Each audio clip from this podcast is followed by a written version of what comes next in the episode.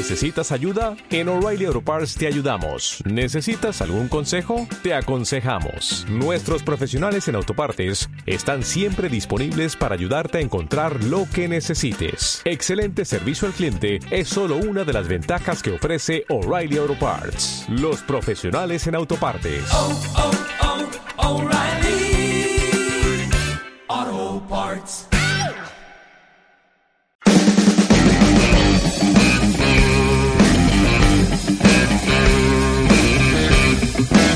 Seguimos en la mañana de sábado, Blenda, aquí en FM Meridiano 107.1 y tenemos visitas en el estudio, gente que está haciendo mucho ruido, que está con nosotros y que va a hacer más ruido esta noche. Hola, Manu. Hola Lucas Castelli, Milton Salvatelli y Matías Bresciani aquí ¿Cómo de los? Budapest. Hacía tanto que los queríamos tener acá.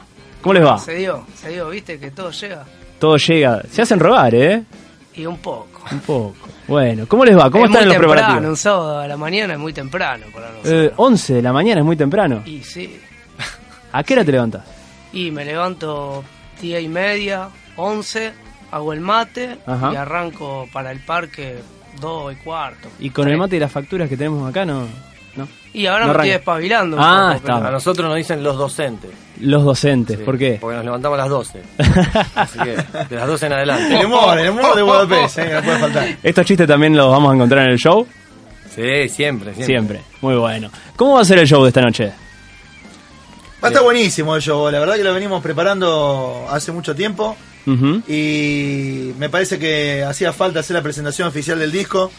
Eh, primero por ser el primer disco nuestro, Que realmente sacar un disco cuesta mucho. Eh, segundo porque habíamos eh, presentado diferentes espectáculos a lo largo del año, eh, como la presentación de No Tan Funky, que es nuestro Ajá. disco, pero dijimos, bueno, vamos a hacer la presentación de verdad, vamos a hacer la posta con toda la carne en el asador, tiramos la casa por la ventana y bueno, eh, la gente del SEC nos cedió el espacio ahí en el Café Vinilo y, y va a ser una noche muy muy particular porque vamos a tener no solamente nosotros tres, que lo que viene viendo la gente, sino que va a haber, va a haber eh, invitados, eh, va a haber muchos músicos, invitados, grandes músicos acá de Rosario, y vamos a tener al dúo de Teria, que va a estar bailando en vivo, vamos a tener a, a Gabriel Villar, que va a estar pintando en vivo, o sea, Wow. va a ser, sí, va a estar lindo, va a estar muy bueno porque va a ser como un show distinto, va a ser algo muy... Didáctico, si Sí, quiere. didáctico, multimedia, una cosa muy, muy loca, así Es que... como que se va a distraer la gente. Sí, poco, totalmente. No, no van a saber qué mirar. Bueno, eh, por un lado está bueno y por otro lado es un desafío también, porque poner la música, poner las chicas bailando sobre telas y también un, mus- un pintor en vivo es un desafío para los tres artistas que están a la vez, o por lo menos en simultáneo de ratos. ¿No es cierto?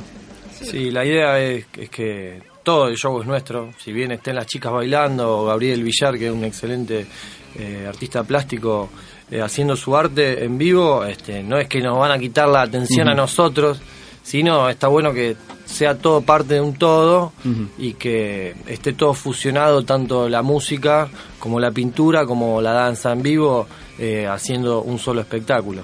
De todos modos, ustedes tienen vasta experiencia en realizar shows en medio de otra situación porque han tocado en distintos lugares donde se puede comer. Sí, sí, ni hablar, ni hablar. Y eso, eso la verdad que me parece que lo que más eh, hay que destacar de Budapest, o sea, no quiero, no quiero quedar como agrandado, ¿no? Pero la verdad que para cualquier banda por ahí es muy difícil tocar en un restaurante donde hay gente comiendo, donde tiene que tocar a bajo volumen.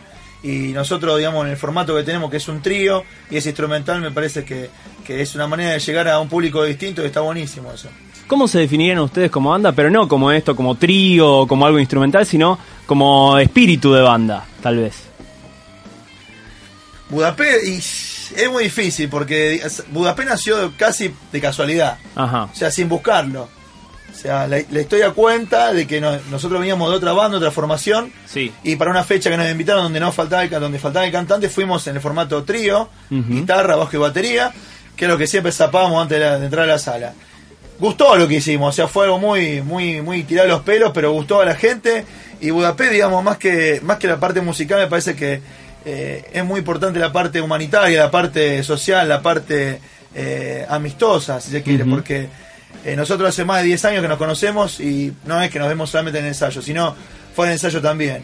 Y, y hay que rescatar eso, digamos, que por ahí en muchas bandas no pasa y se terminan disolviendo porque es muy fuerte el lazo que nos une amistosamente y creo que Budapest está primero la amistad y después lo, lo musical.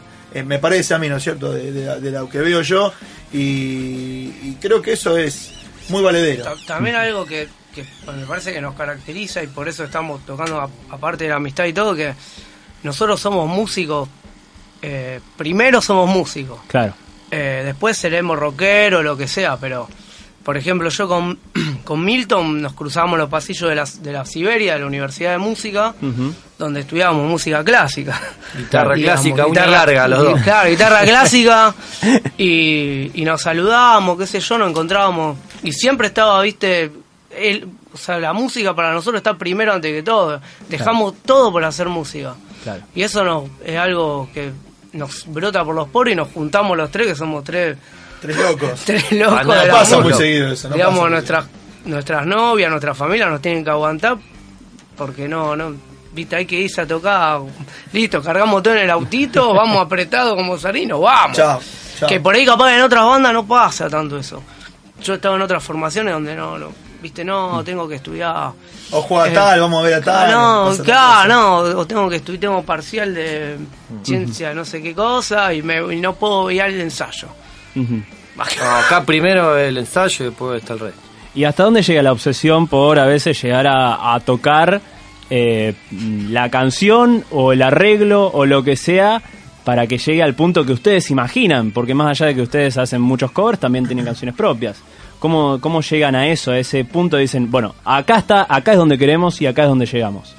Este, un punto fundamental, me parece que para poder hacer lo que queremos y al punto en el cual llegamos, sea mucho o poco, pero el punto en el que llegamos, es eh, esta- estar abierto a la crítica. Y Nosotros dentro de una sala de ensayo, ponele, este, hay bandas que por ahí, no sé, si el bajista le dice al guitarrista, che, me parece que acá esto que está haciendo no va, capaz que se ofende. boludo, como esto.